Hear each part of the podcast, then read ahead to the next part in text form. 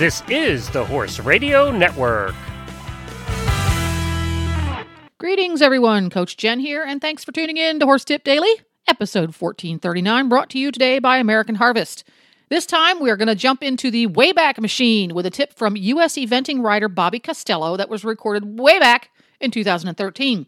Bobby talks about the importance of the approach to a jump and how the landing afterwards influences whether or not you make the time. And we'll get right to our tip after we hear a little bit about American Harvest. What if adding just one product to your feed regimen could help your horse recover faster from a show, get relief from inflammation, reduce his nerves, and ease his digestion? If any of those benefits sound appealing to you, then check out American Harvest Premium Hemp Extracts and Equine Hemp Pellets. American Harvest's natural equine hemp pellets are vet formulated and produced from natural hemp. The palatable pelleted formula is manufactured with potent raw CBD using no chemical processing, so your horse will love the taste as much as you'll love the benefits. If you prefer a liquid application, check out American Harvest's THC free CBD oil or premium hemp extract, which provides CBD from hemp extract. Look for the full line of American Harvest products at your local equine shop, any Hubbard dealer, or online at store.alltech.com. And right now, American Harvest is offering an exclusive giveaway for you, Horse Radio Network listeners. One lucky listener will receive a free 90 day supply of American Harvest equine products. Check out today's show notes for details on how to enter.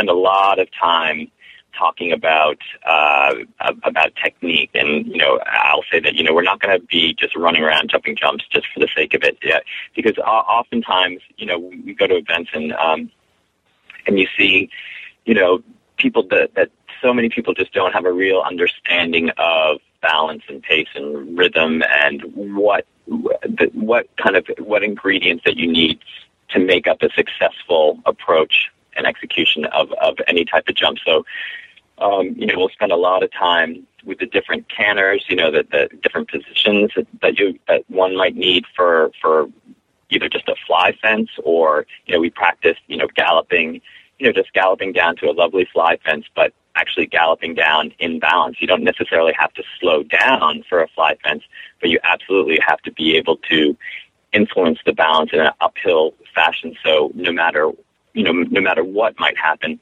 you're in the correct balance to safely jump the jump. I always use, you know, like Philip and Boyd and Will Faudree as as good examples of, you know, those are probably three of the fastest cross country riders in the in the country right now. And but you will you will have to, you know, you'll have to sit out there for a long time to to see those guys not come to a jump in, in the correct balance, no matter how quickly they're coming. They're always they always have their horses in, in, in the correct balance for whatever type of jump that they need to jump. So we spend a lot of time, you know, the type of the type of position that you might need for a for a for a drop jump or um, coming into it like it's just a simple coffin. You know, the position there is obviously different than than any kind of jump just galloping through the field. So you know, it's really really important to have the technical skills to successfully execute whichever type of, of, of jump that, that, that you're trying to successfully get over. You know, when I'm walking courses with my lower level students, um, say that we're, we're coming to a, a, a complex where it's just a simple maybe roll top, two strides, um, and then hop off a bank. But it'll be really interesting if, especially if it's a, a competition that has um, higher levels as well.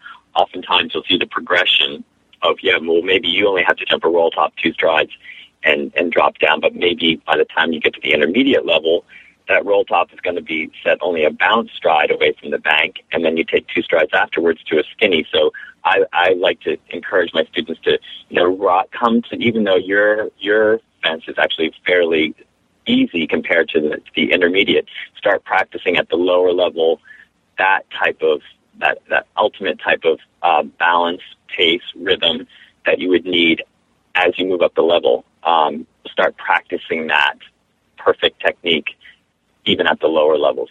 So as you as you move on up, it's not going to seem like such a stretch. I think Mark Todd is a great person to watch.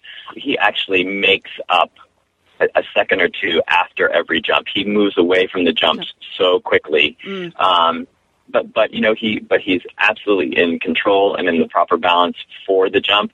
But man, he he is so quick to get away from the jumps, and and that that's where I I think you know the good riders like that they really make up their time on the backside of the jumps, not just not just you know how fast they come to the jump because obviously, you know, for every type of jump, there's a different type of balance, and sometimes you really do have to slow down.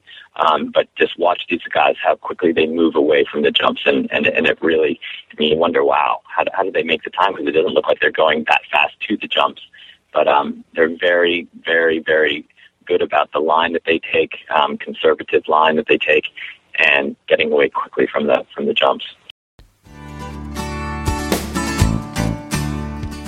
And that about wraps it up. This is Coach Jen. I will be back again soon with another tip. Until then, go ride your horse. The Horse Radio Network and the Horse Radio Network hosts are not responsible for statements made by guests on the Horse Tip Daily. Please use your own judgment when listening to the tips on this show.